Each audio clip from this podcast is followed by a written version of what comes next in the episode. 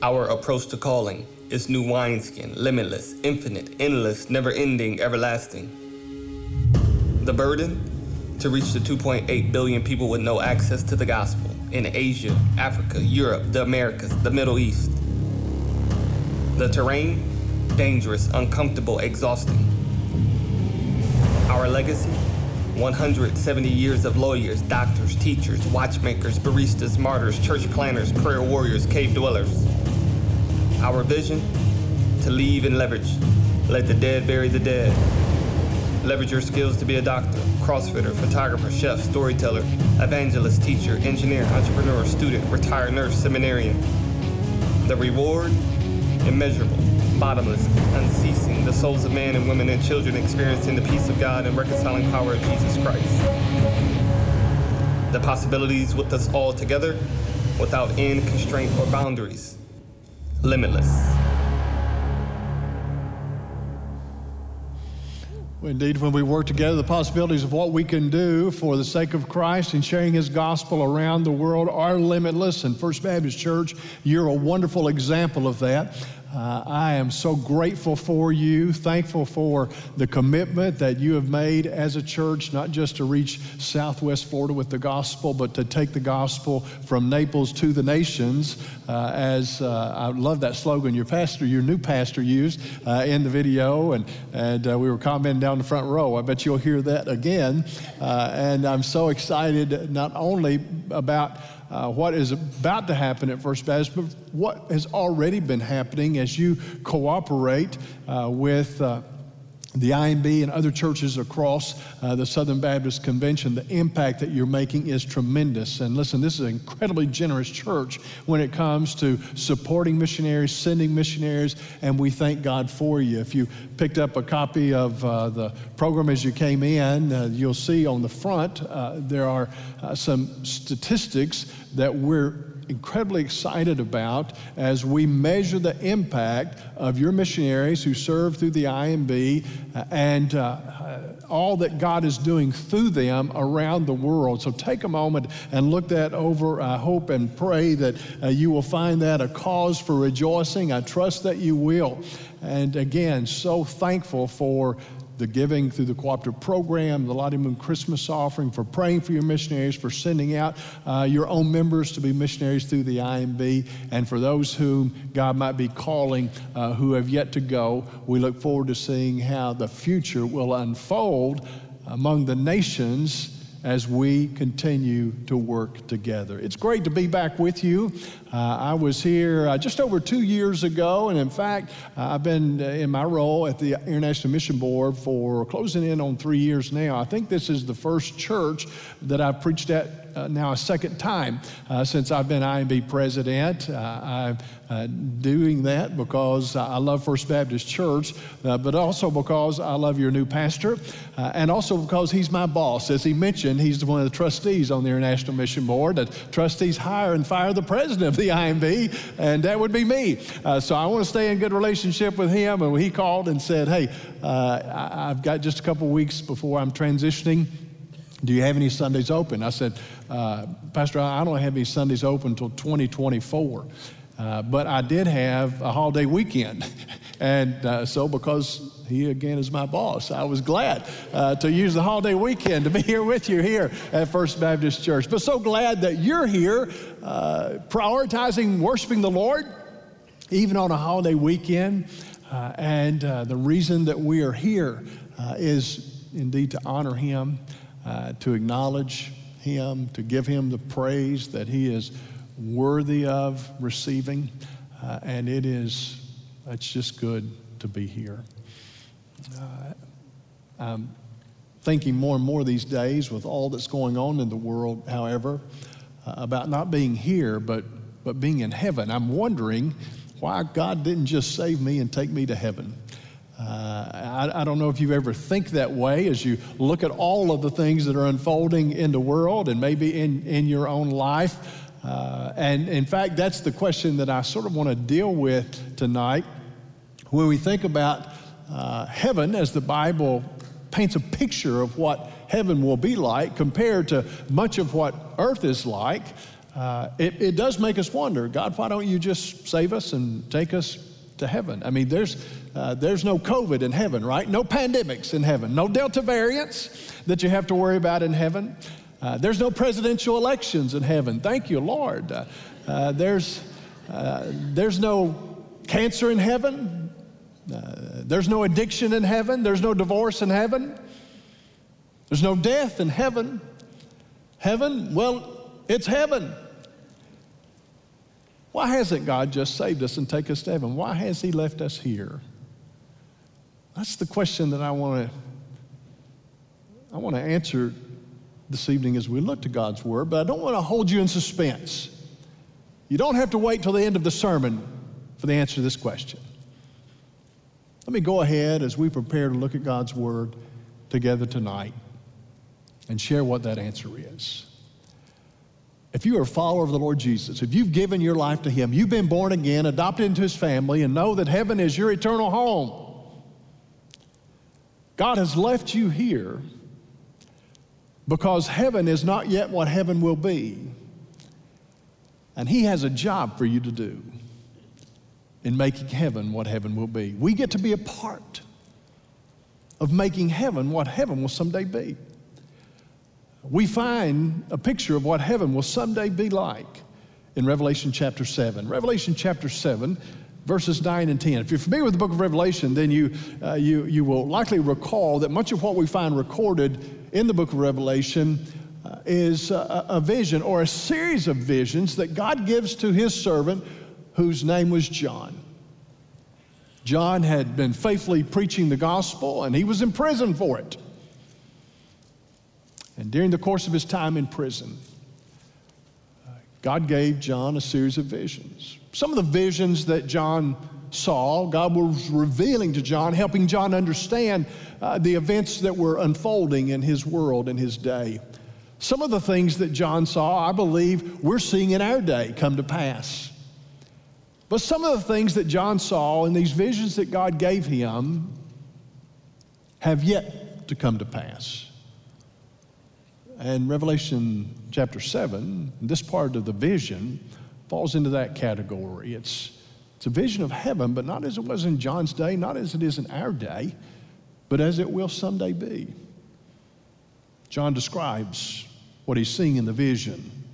Revelation 7, beginning in verse 9. After this, I looked and behold, a great multitude that no one could number from every nation from all tribes and peoples and languages standing before the throne and before the Lamb, clothed in white robes with palm branches in their hands, and crying out with a loud voice Salvation belongs to our God who sits on the throne and to the Lamb. What a sight to behold! To be able to see heaven to be able to see what's taking place in heaven. And John describes what he sees. And as he does so, helps you understand and me understand what our job is here on earth and why God has saved us but left us here, at least for now. So, to better understand what this job that God has given His church to do, God has given every follower of Christ to do here on earth, let's ask some questions of the vision. The first question that we want to ask is, is who? As John has the opportunity to peer into heaven, who does he see? He describes it like this Behold, a great multitude that no one could number from every nation, from all tribes and peoples and languages. When we pause from the busyness of life to think much about heaven, there are usually questions that come to mind. I, it's the case for me. Uh, I, I wonder what it will feel like to be in heaven. I wonder what we'll be doing in heaven. Uh, I wonder who will be with us in heaven. Well, the scriptures answer those questions, and in fact, John answers some of those questions as he describes the vision that he sees of heaven. And, And he certainly answers the who. And one of the things that John makes clear uh, concerning who is in heaven is that heaven is inclusive. Now, heaven's not inclusive in the sense that everyone's included. That's just not the case. Uh, the Bible makes it clear that none of us deserve to go to heaven. We, we've all sinned and fallen short. There's no sin in heaven, and so how could we be in heaven? And yet, the scriptures also reveal that Jesus, out of his great love for us, died to pay the price of our sin. And the Bible says that, that if you believe that, that Jesus died for your sin, and, and, you trust in his death on the cross, we call that faith. And if you, if you turn from your sin and turn to Jesus as your Savior, we call that repentance. And confess him as the Lord the ruler, the master of your life, the Bible says you will be forgiven of your sin, it will be wiped away. Uh, you will be adopted into the Father's family, and you have a home forever in heaven. We, we call that being saved. Saved from hell, saved from the consequences of our sin, saved from death, and saved for heaven. But we know that there are many people who have heard that message, the message of the gospel that Jesus died for our sin and that, that he has been raised from the dead, and that anyone who, who repents of their sin and trusts in him uh, will be saved, will be forgiven, will be in heaven. We know many have heard that good news, but they've not believed it, they've rejected it. They won't be in heaven. But we also know that many, many thousands, many millions, many billions of people have never even heard that message. In fact, of the more than 11,000 people groups that inhabit the earth, about 3,000 people groups, comprised of millions, even billions of people, uh, are unreached with the gospel. But they're not just unreached, many of them uh, are, are unengaged. That is to say, there's, there's nobody there yet to reach them. There's no church uh, where they can gather and hear the gospel preached. There's no missionary uh, who's there sharing the good news. The, the, the, they, they don't even have the opportunity, if they wanted to hear the gospel, to hear the gospel.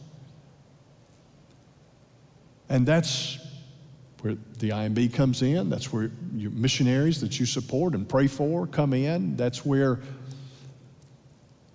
well, that's where all of us come in. Because as John describes heaven, he, he, he paints an inclusive picture, not in the sense that everyone is included, but someone will be included. From every nation, John says, I looked and behold a great multitude that no one could number from every nation and all the tribes and peoples and languages of the world. Someone was there from every nation and all tribes and peoples and languages. Until someone is there from every nation, all tribes, and peoples and languages. We still have work to do here.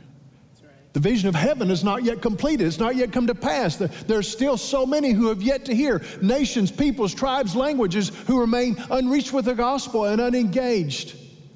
And until the who are there, the church must be here and the church must be on mission here. The church must be doing what God left us here to do in taking the good news to the very ends of the earth. It's why you're here. Well, let's ask another question of the vision. Let's ask where? We're talking about heaven, right? But it's interesting as John describes what he sees in the vision, this great multitude, he's very specific about where in heaven they have gathered. John says this After this I looked, and behold, who? A great multitude that no one could number from every nation, from all tribes and peoples and languages, standing before the throne and before the Lamb. There they are in heaven. But not just in heaven, there they stand in the very presence of God. There they stand before the Savior who, who loved them and who died for them and who has been raised, the one who is Lord. There they stand, seeing as they've been seen and knowing as they've been known. John's vision reminds us that there's a kingdom not of this world. The Bible refers to it as a, as a house not made with hands. Jesus, in speaking to his disciples just before he was betrayed, the next day crucified, he gathered with them in the upper room and was sharing time with them in the city of Jerusalem, having the Passover meal. And the disciples are wondering, What are we doing here? They want to kill you. Why have we come here? And everything seemed to be spinning out of control, and it was confusing, and, and, and they were probably frightened. And do you remember what Jesus said to them? He said, Don't let your hearts be troubled. You believe in God, believe in me. In my Father's house are many rooms. If it were not so, I would have told you. I'm going there to prepare a place for you, John 14. And if I go and prepare a place for you, I will come again and bring you to myself, that where I am, you may also be. Jesus, knowing how troubled his disciples were, reminded them of their eternal home, reminded them of a house, the Father's house. I'm looking forward to being in the Father's house, aren't you? By, by the way, I, am reminded, I wanted to thank you tonight for a house that you helped build. Uh, it, well, I, I, don't know. Are, are things in Florida the same way they are in Virginia? The real estate market is just insane uh, where we're living in Virginia. I mean, just crazy. Well, th- this house that you as a church helped build, I mean, in, in the, in the old real estate agent slogan, location, location, location, you kind of failed in that regard. I just, just have to shoot you straight on this. Uh, you, you didn't build it in a hot market, maybe not the most desirable location, even. You, you, you built the house uh, in a refugee settlement. My wife Michelle and I had the opportunity to see the house that uh, that you built in a refugee settlement when we traveled just before COVID hit uh, to visit with some of your missionaries who are serving in Uganda.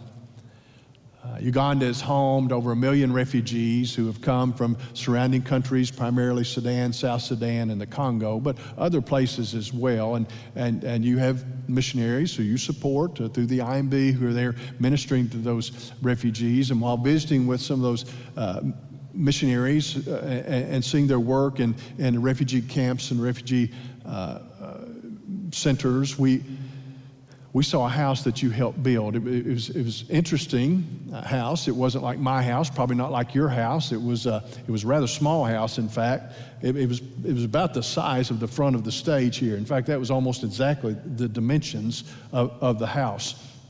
The house only has two rooms. There's a, a, a, division right in the middle of the house. It has a dirt floor. Uh, it has, it's built of bricks, has a tin roof. Uh, there's no electricity in the house because remember, you chose to build it in a refugee settlement. There's no power grid there, there's no electric lines, uh, th- there's no plumbing in the house, there's no water lines, there's no bathroom, there's no shower, there's no faucet because, again, you, you built the house in a refugee settlement and there's, uh, there's no water lines there, and, uh, no sanitation lines. It's just, it is what it is. But really, what struck me was who lives in the house that you built. There's a 16 year old boy lives in this house and his four younger siblings. And what struck me also was who doesn't live in the house. There's no father in the house and there's no mother in the house. It's what we call it a child headed household. It's really a miracle that those kids are in the house. It's, it's a miracle they're alive. They're not from Uganda, they're from South Sudan, a country ravaged by war and genocide. Now, for generations, millions have died, including their parents. Somehow, I, I have no idea how. Somehow, the 16 year old boy managed to get himself and his four younger siblings out of South Sudan on foot with nothing into Uganda. And they wandered into this refugee settlement. It was there that a couple of your missionaries uh, uh, discovered them and uh, found that they were homeless and needed everything. And so uh, they immediately got to work with the funds that you helped provide and they built them this house. They got their basic needs met. And then they told these five orphans about a father who loves them and who wants to adopt them. And he is a king. And for all eternity, he has promised to meet their every need. Thank you, church, for loving orphans and refugees you've never met on the other side of the world. Thank you for being a part of seeing the who there in heaven. And until there is someone from every nation and tongue and tribe and people of the world We've still got work to do right here until the who are there. Well, let's ask another question. Let's ask the question how? How, how is it you get there? I've, I've, I've, been referencing it, but, but, but, but let's get specific. And it's interesting as, as we do so. I want to I wanna call your attention to some very symbolic language that John uses as he, as he describes what he's seeing in heaven. After this, I looked, and behold, who? A great multitude that no one could number. It was inclusive. They were from every nation and all the tribes and peoples and languages, where standing before the throne and before the Lamb in heaven. And now notice this next phrase clothed in white robes. Clothed in white robes. It's very symbolic language. Now, do I believe it's literal? Do I believe that we'll literally be clothed in white robes in heaven? Yes, I think we will, but it's also very symbolic. Let me explain what I mean. The Bible says of human beings that uh, we're stained. Scriptures say that we're born dead in our trespasses and sins. The Bible says that, that uh, all have sinned.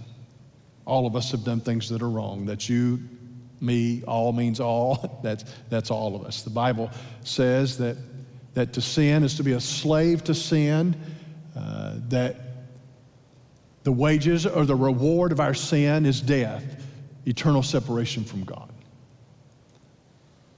So, again, how is it that, that people who have sinned against God can be in heaven with God where there is no sin?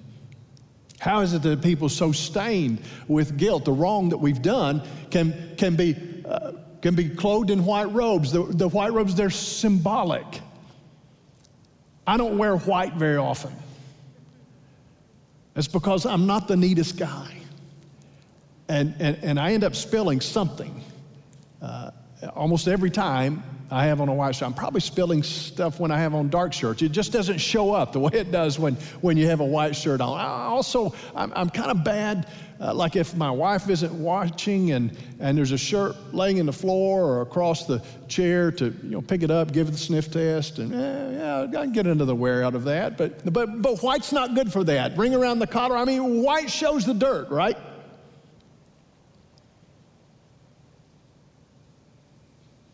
White robes. This represents the fact that we've been cleansed of our sin. How, how, How does that happen? What can wash away our sin? There's an old hymn about that. You remember it? Nothing but the blood of Jesus. What can make me whole again? Nothing but the blood of Jesus. There's another old hymn that comes to mind. We sing about a fountain filled with blood, drawn from Emmanuel's veins, and, sinners plunge beneath that flood, lose all their guilty what? Stains. Jesus died to take the stain of sin away. Aren't you thankful for the gospel? It's in his death that we're delivered, that we're set free, that, that we're, we're made whole, that we're made pure, that, that we have the privilege of wearing white robes and being in his presence in heaven. Uh, the how, uh, how do we get there? It's through him. It's the how of salvation. It's the how of the gospel. But, but let me share with you tonight about two individuals who I believe will be in heaven who have never even heard the gospel. You say, now, wait a minute, that's, you're contradicting yourself. Well, bear with me just a moment. In Nashville, Tennessee, uh, there's a ministry that you may or may not know about, but, but again, because of generosity of First Baptist Church, I mean, this is the kind of, you, are one of those churches that makes these kind of things possible. We have in Nashville, Tennessee, a theological training school uh, for the deaf. And it focuses in on training deaf missionaries and missionaries to the deaf. Did you know you don't have to be a deaf you don't have to be deaf to be a missionary to the deaf. Just as you would learn the language and culture of another people group in the world, if you were wanted, if God calling you to go uh, somewhere overseas and, and share the gospel with, with an unreached or an unengaged people group, the same is true of, of the deaf. Even if you're hearing, you can learn their language, you can learn their culture, how to communicate with them. But we also have, uh, among the dozens of missionaries who are part of the IMB family, your missionaries, who are sharing the gospel with the deaf around the world. There are millions of deaf peoples around the world. Hardly anyone is trying to do anything, particularly overseas, to reach them, but that's not true of, of, of us.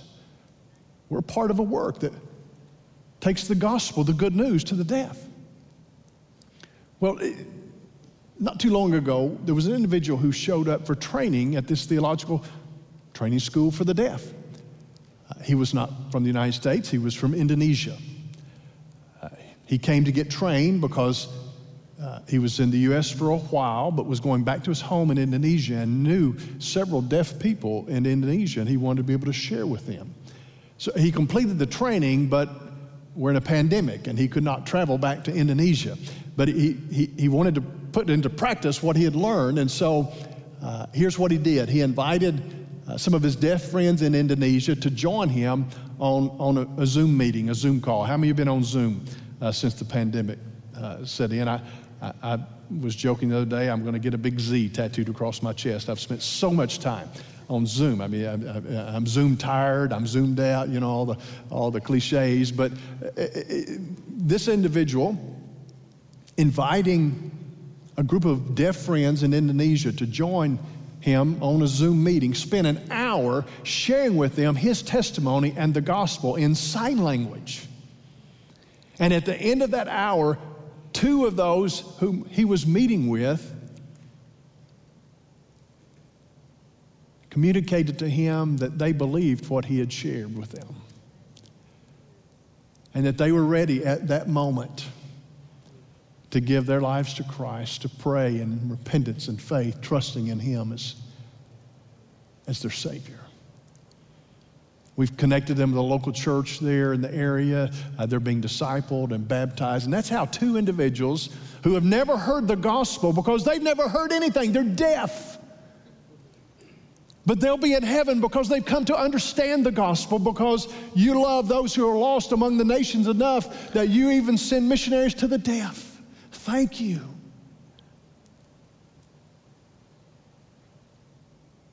But we need more.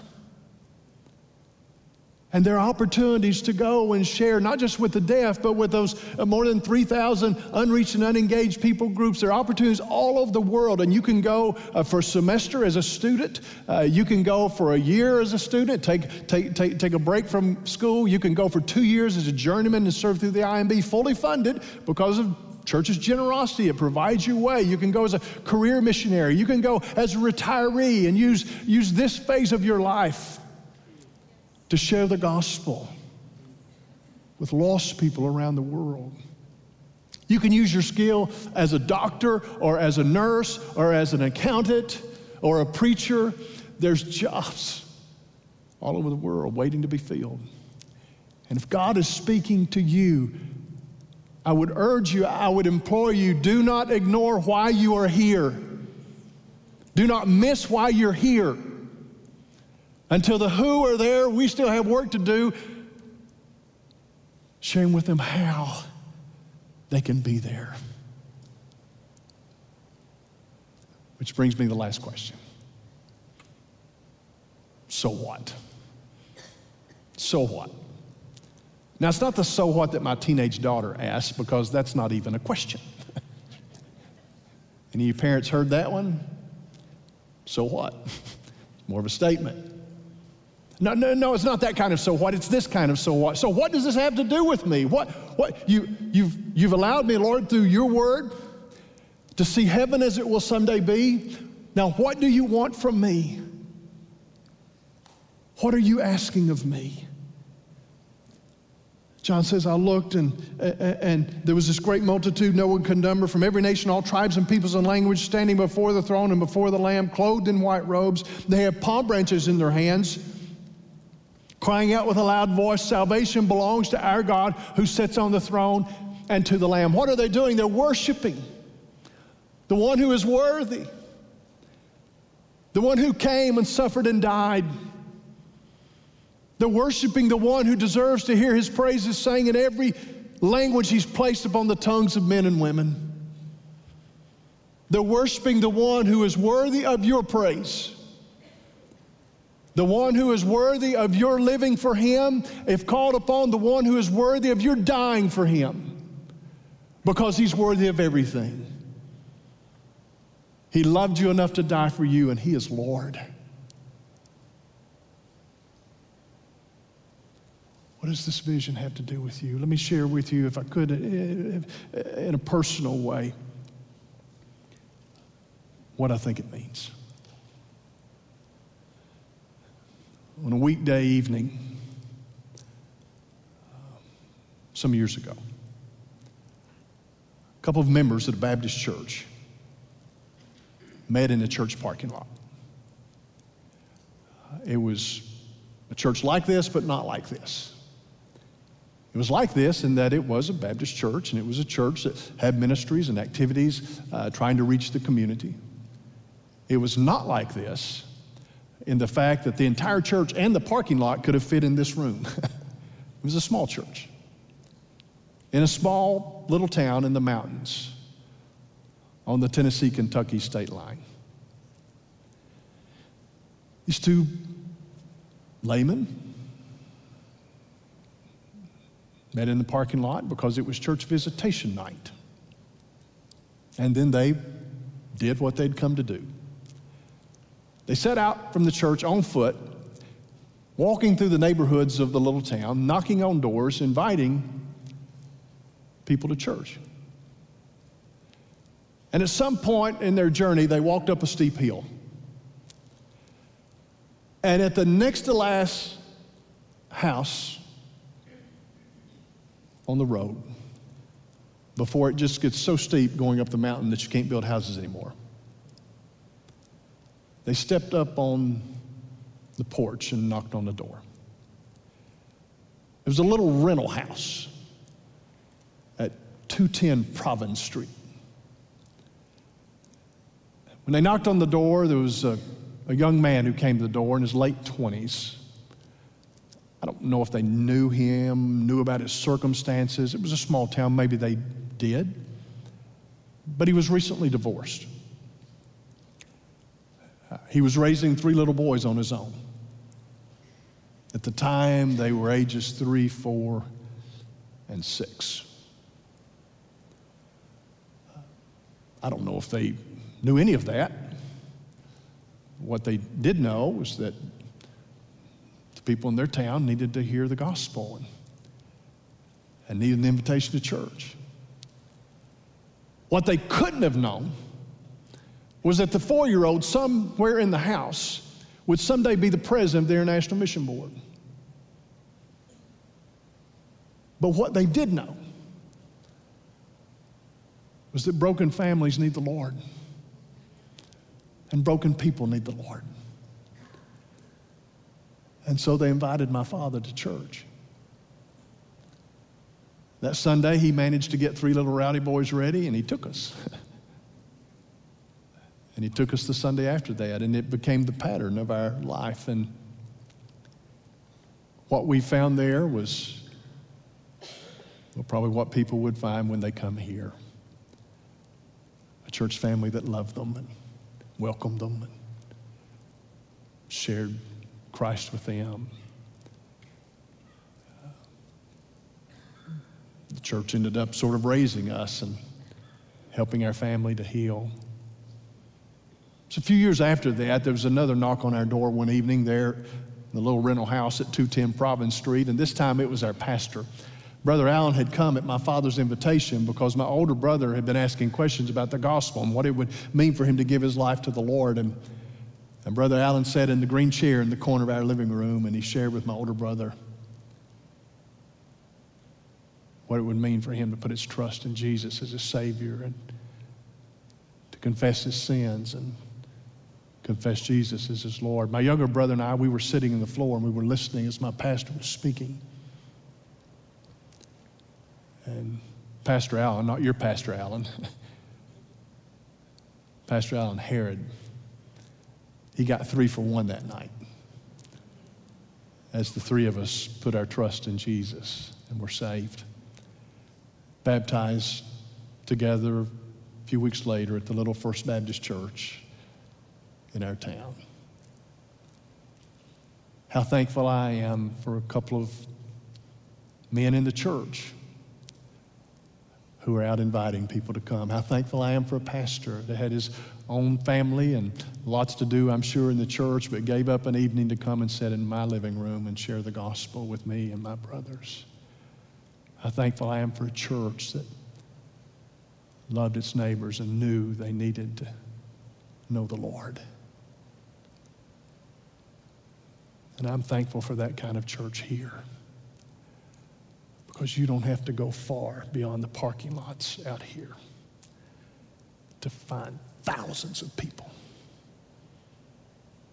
who, if they died today, would spend eternity in hell.